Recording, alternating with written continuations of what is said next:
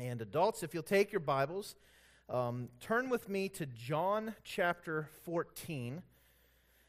We are not going to get to John 14 for a little bit, and your bulletins are a little deceiving. I have uh, Acts chapter 2 listed as uh, the, the passage for, um, passage for tonight. My intention as I was studying this week was to get to Acts chapter 2, uh, but then as I was studying and preparing, I'm like, well, we're not going to get to Acts chapter 2, but that's okay.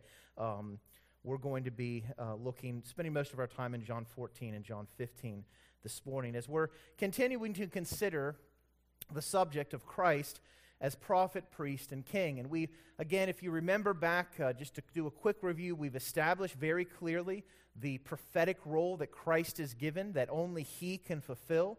Uh, if you remember, Moses uh, spoke in the law by inspiration of the Holy Spirit that, that there would be a prophet like him that would rise up among God's people. And of course, Christ is the fulfillment of that uh, prophecy. He is the one who perfectly fulfills the role of prophet. And one of the things we discussed is that there, God had used many prophets who would come and say, Thus saith the Lord. But over time, uh, each and every one of those prophets showed themselves to be lacking in some way, shape, or form. Um, they would either, at one point or another, turn away from saying, Thus saith the Lord, or they themselves would not live according to the word that they were preaching. But of course, Jesus Christ is the one who fully completes that role, as he is the perfect prophet given by the Lord. And so, what we began looking at last week then is how does that then relate to us today?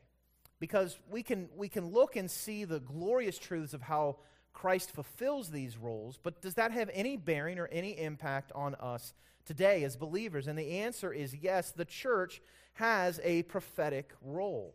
Now, again, as I've tried to explain, and, and, of course, as we go through this, you'll see, we'll, we'll more clearly explain what I mean by this, but we're not talking about the church being able to continue in what we call foretelling.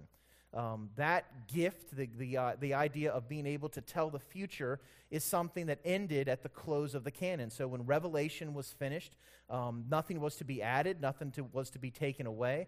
And so that continuing role is not something that goes on today. And that's oftentimes what we think of when we think of prophecy. We think of people saying what's going to happen in the future. But in reality, the prophets, the majority of the content of what they said to Israel was not about future events.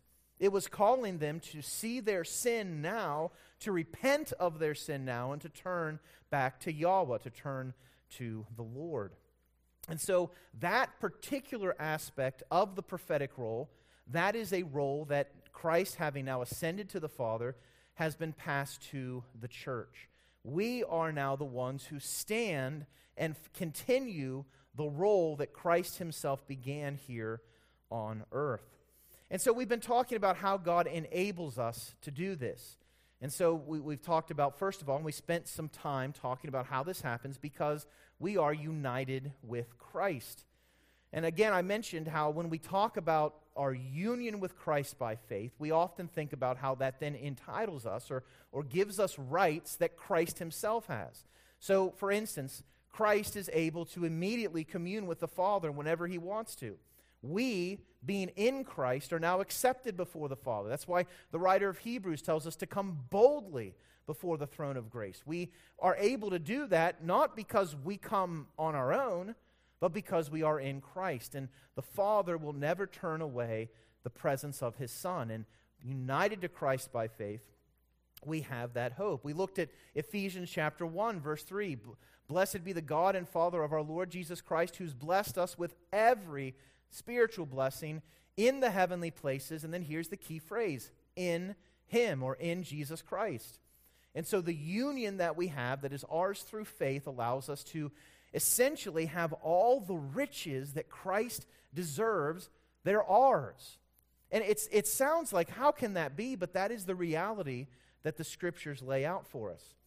So we think of it, we tend to think of union with Christ as regards the riches that we have from God's grace. But there also is a reality that our continuing mission, the prophetic role that we have here on earth as the church, is ours by virtue of our union with Christ. not only do we receive the riches that Christ has, but we are able to take the riches of his grace and then use them to fulfill the prophetic role that God has given us to do. And so we spend a lot of time looking at uh, the, the vine and the branches last week, and, and we talked about, uh, we talked about how that all sort of uh, works its way out in abiding in Christ. How are we able to use the, this role? Well, we have to be in Christ. We have to abide in Christ, and we sort of hash that out. But there's two other passages that we didn't have the time to finish last week. So if you're like, well, I missed last week, go to our website, Facebook, YouTube. You can watch it and, and catch yourself up there uh, that way as well. But two other passages that help us to understand how this works out. And this, the second passage I want us to consider is Acts chapter 1. Acts chapter 1, verses 6 through 8. So Acts 1, of course, is showing the beginning of the church. Right? The church is about to come on the scene uh, from a visible standpoint.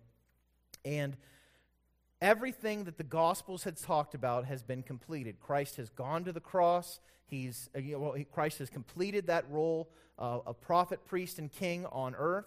He's gone to the cross. He's been the satisfaction of God's wrath on our behalf. He was laid in the tomb. Three days later, he rose again. And so this is now at the end of his time that he spent after being raised from the dead with his um, disciples.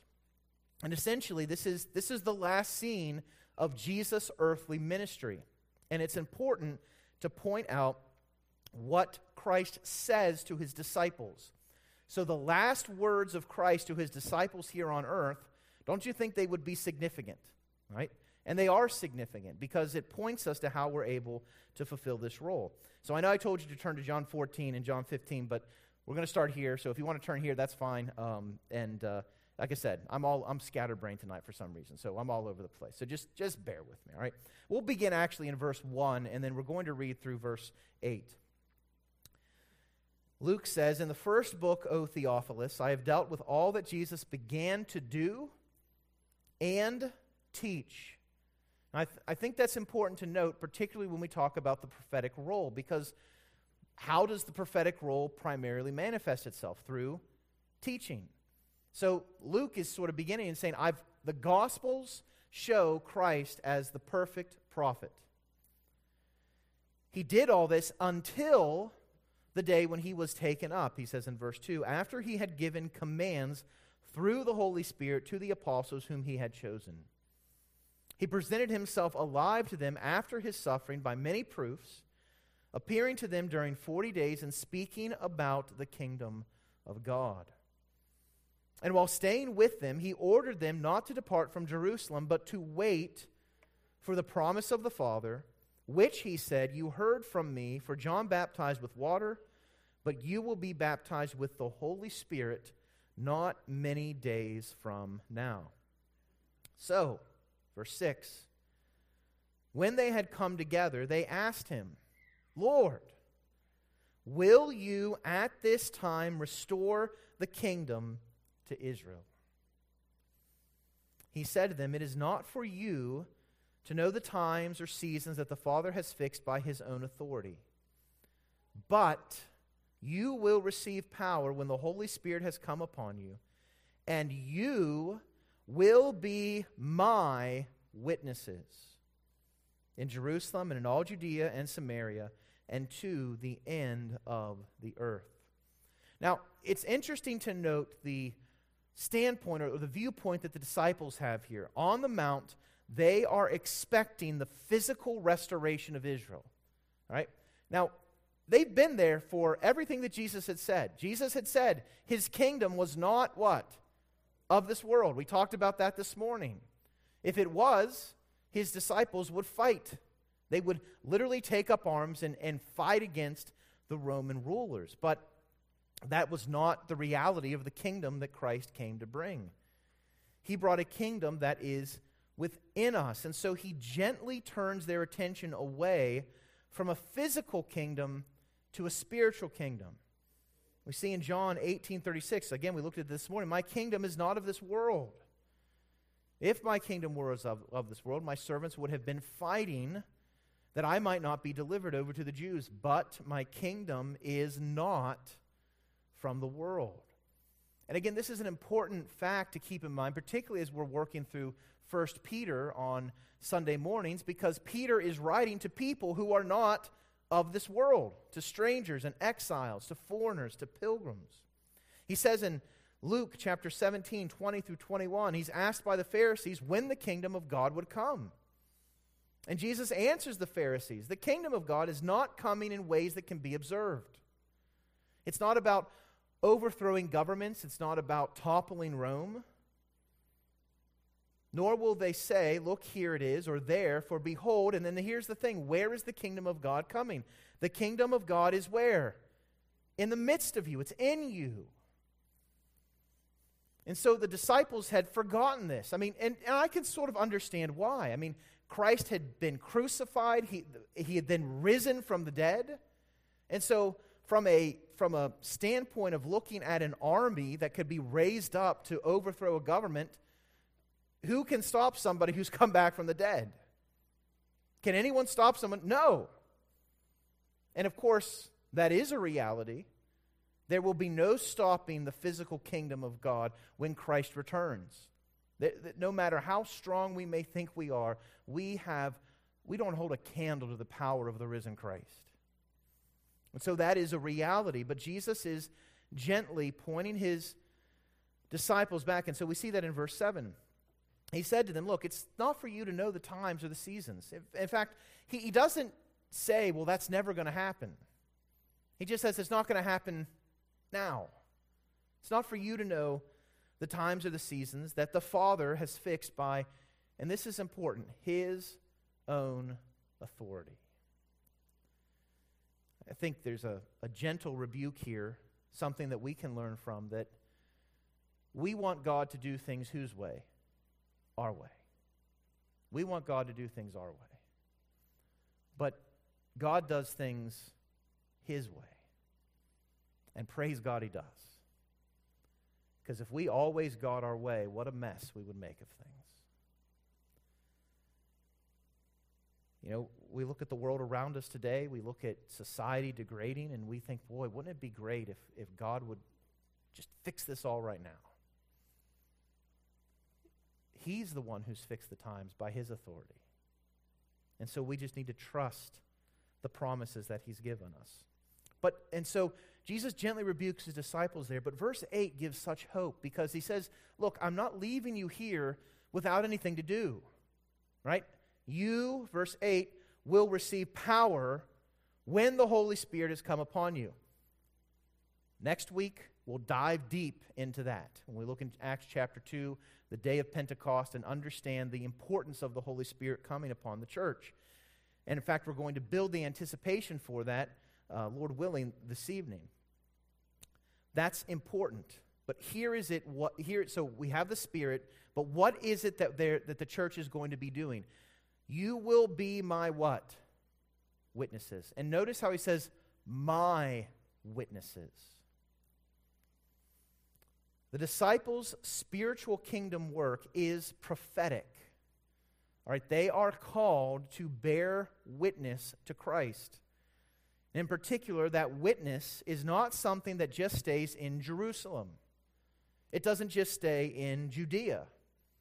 In fact, it goes beyond the boundaries of Israel, it goes beyond the boundaries of Samaria. It goes to where? The end of the earth. Now, if you remember, when Jesus was with his disciples, he, he made a statement. He said, I'm doing great works. And he says to the disciples, you will do greater works. Now, that's unfathomable, right? How can the disciples do greater things than Christ can? And it's not that Christ can't do it, but how is that how is that conceivable? And the answer is we are pointing to him. We are his witnesses. We are conducting a prophetic work. We are taking the message of the gospel to the ends of the earth. And so the battle for the coming kingdom does not come through weapons of war, but through prophetic utterance. Notice what Paul says in 2 Corinthians 10 4 through 5, the weapons of our warfare are not of the flesh, but we have divine power to destroy strongholds. Well, what are those strongholds? Well, they are arguments and lofty opinions raised against the knowledge of God. We are given the ability to take every thought captive so that people would what? Obey Christ. That is the call of the disciples to be witnesses. Our weapons are weapons of prophetic utterance. We say, as the prophets of old, Thus saith the Lord. And as we give the word of God to the world around us, what, what, does, what does the writer of Hebrews tell us about what the word of God is? It is a sharp, what? Two edged sword. It pierces deep into the dividing of the joints and marrow, and it's a, it's a discerner of the thoughts and intents of the heart. This is something that I constantly have to remind myself about. I, I remember recently sharing the gospel with someone, and, and I was, I, they had brought up an argument, and I was able, from my own perspective, to come up with some very logical arguments against what they were saying. And someone pulled me aside, and I appreciated that they did this. They said, You know, everything you said was absolutely true, but there was just one thing lacking. He says, All you would have had to do is just quote, and then he gave me a passage of scripture to quote. And I think that's important for us to recognize the power of the gospel, the power of the work that we're called to do, is not found in our ability to provide rational, reasoned, helpful arguments. Our, the power of the gospel is found in the Word of God. To say, Thus saith the Lord. And so that's where we need to look for the weapons of our warfare as we seek to expand the spiritual kingdom of God. Well, also, when we talk about Acts chapter 1, I don't think we can talk about it without talking about Matthew 28. Because again, this shows us how we do this work. How are we Christ's witnesses here on the earth? And Christ sends the disciples to make disciples of all the nations by commissioning them, and this is important, with his prophetic authority and with his presence. Notice what he says in Matthew 28 18 through 20. He comes to them and he says to them, How much authority does Christ have? How much? All authority in heaven and on earth. That, that is a magnificent statement. In other words, is there anybody that has more authority than Jesus Christ? No. He has all authority. It's given to him on heaven and on earth. So, keeping that in mind, therefore, go. Make disciples of all nations, baptizing them in the name of the Father and of the Son and of the Holy Spirit, teaching them to observe all that I have commanded you. And behold, I am with you how long? Always to what extent? To the end of the age. Now, how does that work? How does the authority of Christ reside upon us? And how does his presence remain with us? And the answer is union with Christ. We are Christ's, and he is ours. The authority of Christ that he speaks of here refers to that prophetic ministry a ministry unlike any other prophet. Because Christ derived his authority not from anyone. Remember, we looked at this. The prophets would say, Thus saith the Lord. What does Jesus say? I say unto you. And so now we are given that same authority, not for us to say, Phil Golden says unto you, but to say, Jesus Christ says unto you according to his word that prophetic ministry is given us. And then the presence of Christ. I'd say definitely to some degree it speaks of our union with Him. That we are, that where we are, by virtue of our union with Him, He is also there. Jesus Christ has come and made His home with His disciples. And that home is a place where He remains with us so that we truly are the body of Christ. called to be his witnesses, and enabled to take that message by virtue of our union with him. Then we also see one other passage that speak, speaks to the prophetic role in regards to our union with Christ. We see that in Ephesians chapter 4. Ephesians chapter 4. Now, I'm going to read all of the chapter of Ephesians, but we're going to be looking at verses 15 and 16 in particular. The reason why I'm reading the whole chapter is I think it's important that we understand what Paul is talking about here. He's talking about the body of Christ. So, again, Jesus says, I'm going to be with you always, even until the end of the age. How is that seen? Well, we are called by Paul the body of Christ. Christ is the head, but we are genuinely his body. So he says in Ephesians chapter 4, verse 1 I, therefore, a prisoner for the Lord, urge you to walk in a manner worthy of the calling to which you have been called. So, what is this that we've been called to? He speaks about us telling us to do this with all humility and gentleness, with patience, bearing with one another in love eager to maintain the unity of the Spirit in the bond of peace. All right, so we're to be bound together by the Holy Spirit. And then notice what he says How many bodies are there? One. There is one body and one Spirit, just as you were called to the one hope that belongs to your call. One Lord, one faith, one baptism one God and Father of all, who is over all and through all, and what? In all. And the, I believe the King James translates in you all. And so uh, there's a, I think, I think they're right there to point to that because Christ's presence is, is given to, with union with his church. He is in us. How is he in us? Well, grace is given to us, he says in verse 7 according to the measure of Christ's gift. Notice what it says. Therefore, it says, When he ascended on high, he led a host of captives and he gave gifts to men. In saying he ascended, what does it mean? But that he had also descended into the lower regions of the earth. He who descended is the one who ascended far above all the heavens that he might fill all things. So, what are these gifts? Well, he gave apostles and prophets the evangelists, the shepherds, and teachers. For what purpose? So that they could do the work of the ministry? Is that what he says? I think this is something that's missed so often.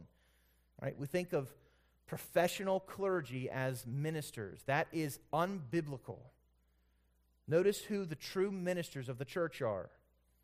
So that these apostles, prophets, evangelists, shepherds, and teachers would equip the saints so that they would do what? The work of the ministry. Now, of course, that means that shepherds and pastors need to be doing the work of the ministry, but guess who else needs to be doing the work of the ministry? The body. To equip the saints for the work of the ministry, for building up, and here it is, the body of Christ. Until we all attain to the unity of the faith and of the knowledge of the Son of God, to a mature manhood, to the measure of the stature of the fullness of who? Of Christ. Now, I just want you to think for a second about how this works with our union with Christ. Christ is in us. His grace is given to us, giving us gifts, so that as we exercise those gifts, we are able to build each other up to be like who? Christ. Can we do that apart from being united to Him, apart from Him being in us? No. And so that's pivotal to understand how we do that, but then also to point to what we're seeking to become, so that we would be the fullness of Christ here on the earth. He is in heaven at the Father's right hand, interceding for us. Our job is to live as Christ to the world. We are his body as he fills us. That means then, verse 14, that we are no longer children tossed to and fro by waves and carried about by every wind of doctrine, by human cunning, by craftiness and deceitful schemes. And now here's the reality the world we live in, there's going to be all sorts of winds of doctrine and teaching. And is that not true?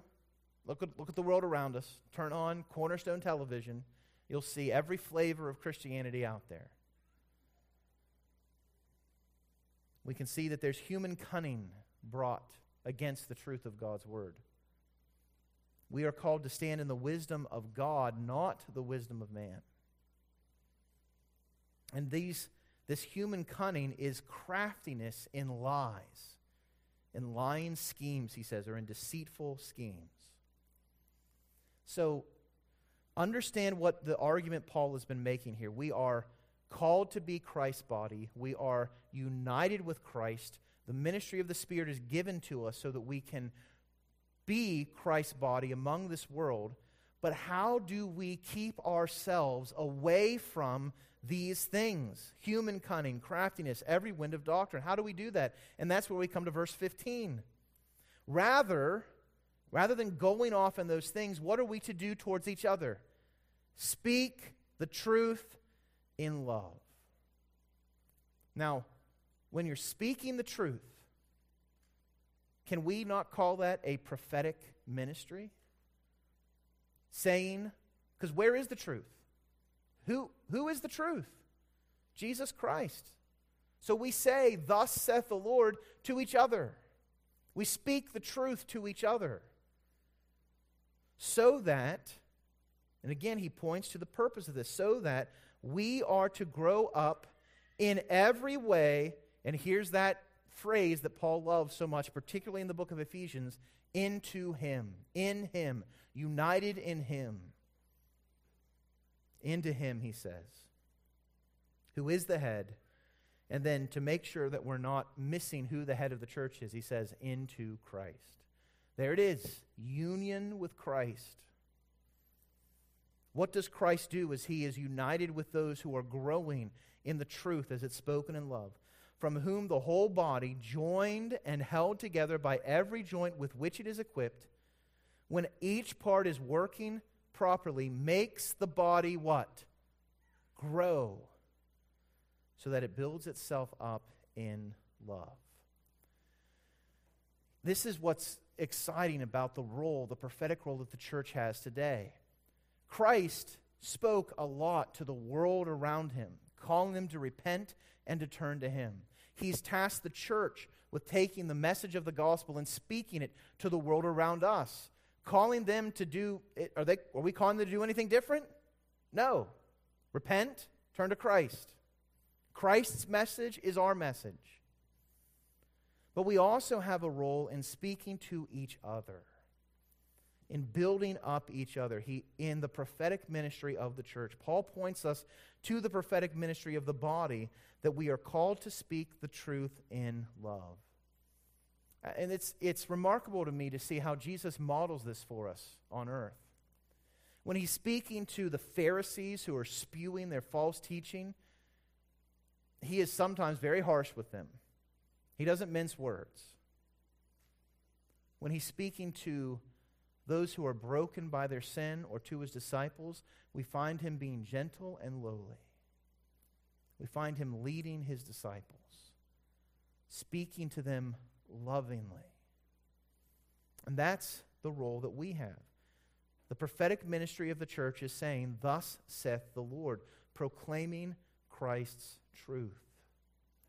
And again, I think it's important to notice that the focus, particularly here in Paul, is not outward, but inward.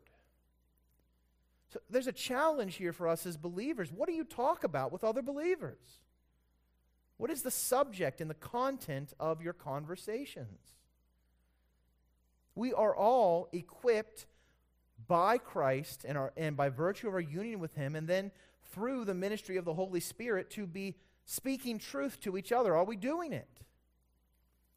Or are our conversations so easily led to things that are useless and empty? The purpose of our speaking the truth is to so that the church can grow into Christ. Now, I think this does definitely have evangelistic overtones.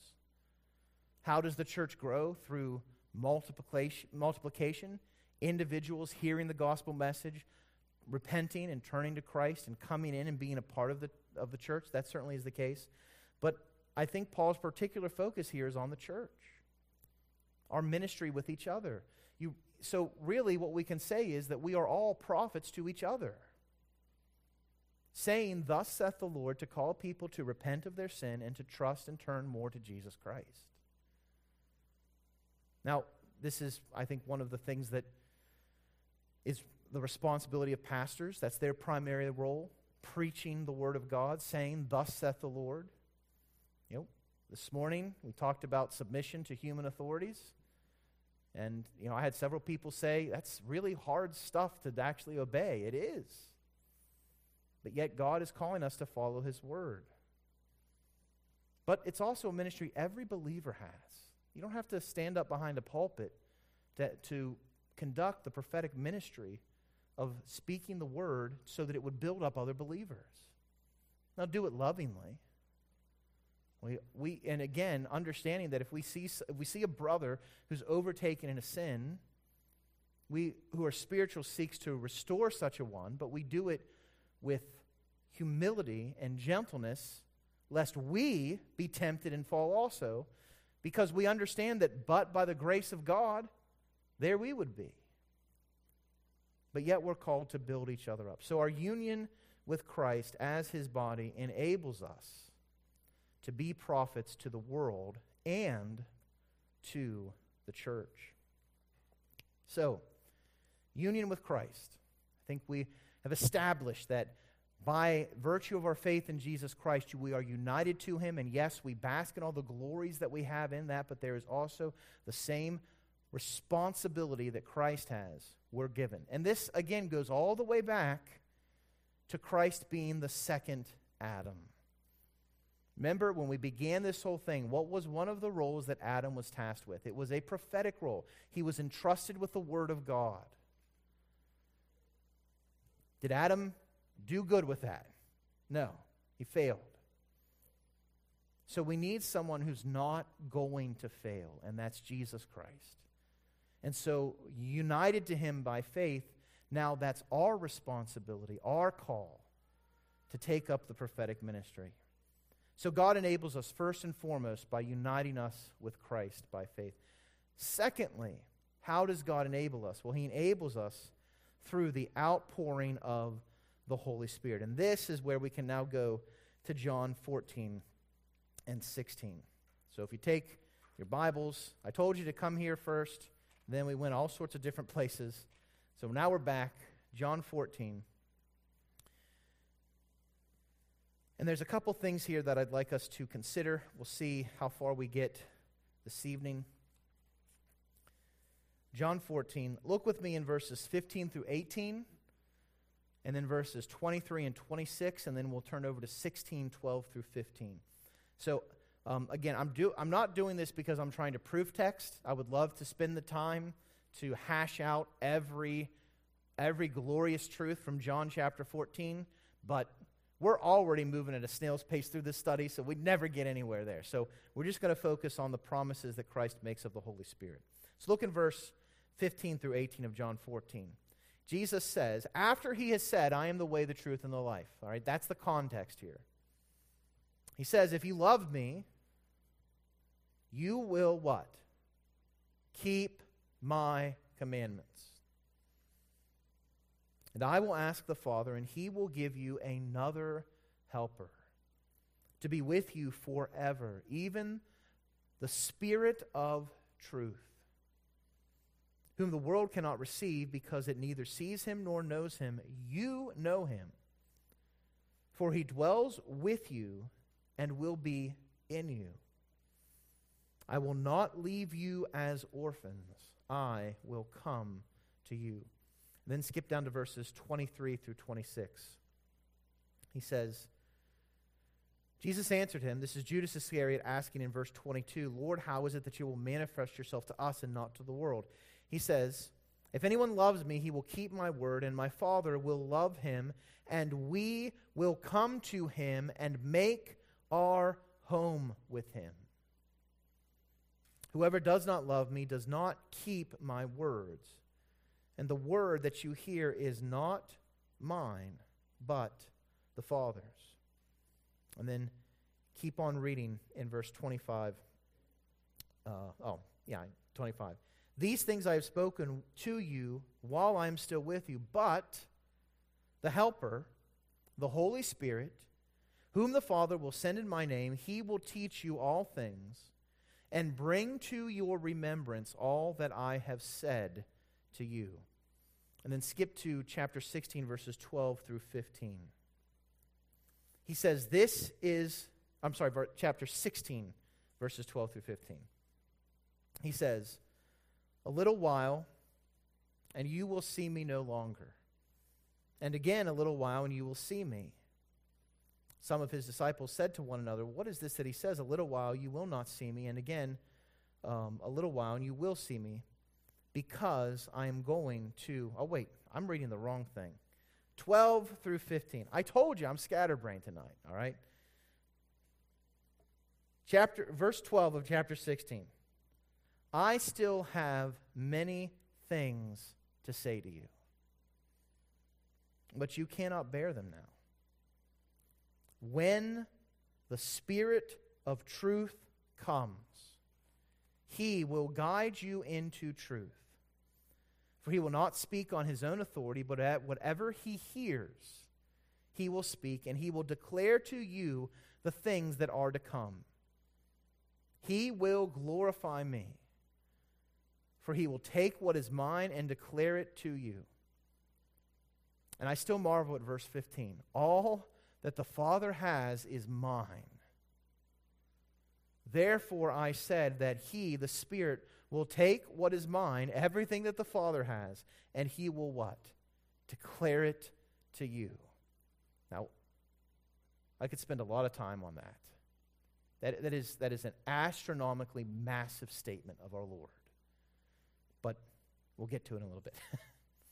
so, Jesus gives the promise of the Spirit. Again, Jesus is explaining to his disciples that he is soon to depart from them. Now, think about it from the disciples' perspective, all right? They've spent three years of their lives in the seminary of Jesus Christ, all right? No better professor that you could have than to sit at the feet of Jesus for three years and to learn um, from him.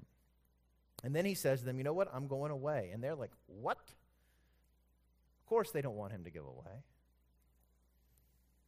And so Jesus is soon to depart from them, but he does not leave his disciples alone. He promises that another helper will be sent by the Father at the request of the Son. Now, who's the first helper? Notice he says another helper. So, who's the first helper? Christ is. He is the first helper. He's been with his disciples, teaching them, guiding them, giving them his word. So the other helper is the Holy Spirit. The second helper will then minister or help or comfort the disciples in the same way that the first helper would. So just, just to understand what Jesus is promising here to his disciples, all right? How many of you would have loved to sit at Jesus' feet as he gave the Sermon on the Mount? All right? That would be awesome. You know what? You can. Because the Spirit is yours. That's what Jesus is saying.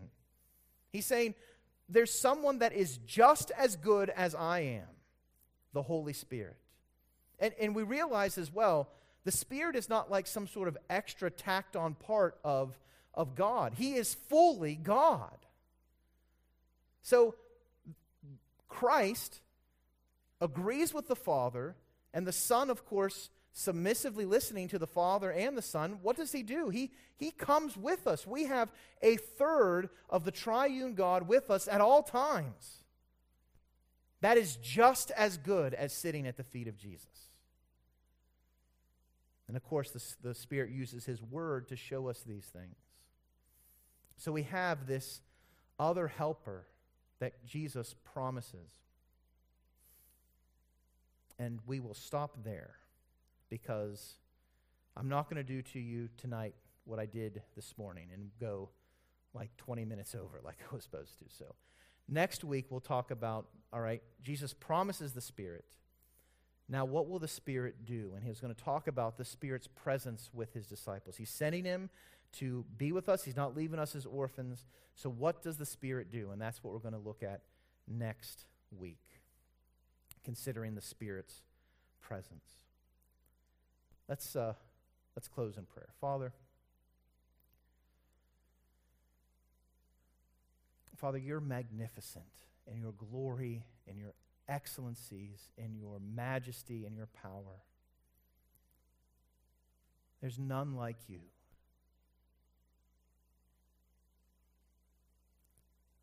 Father, you have given us your Son,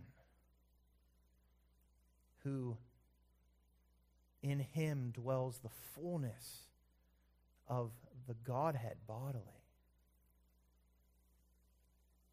He came and taught his disciples for three years, giving them your word.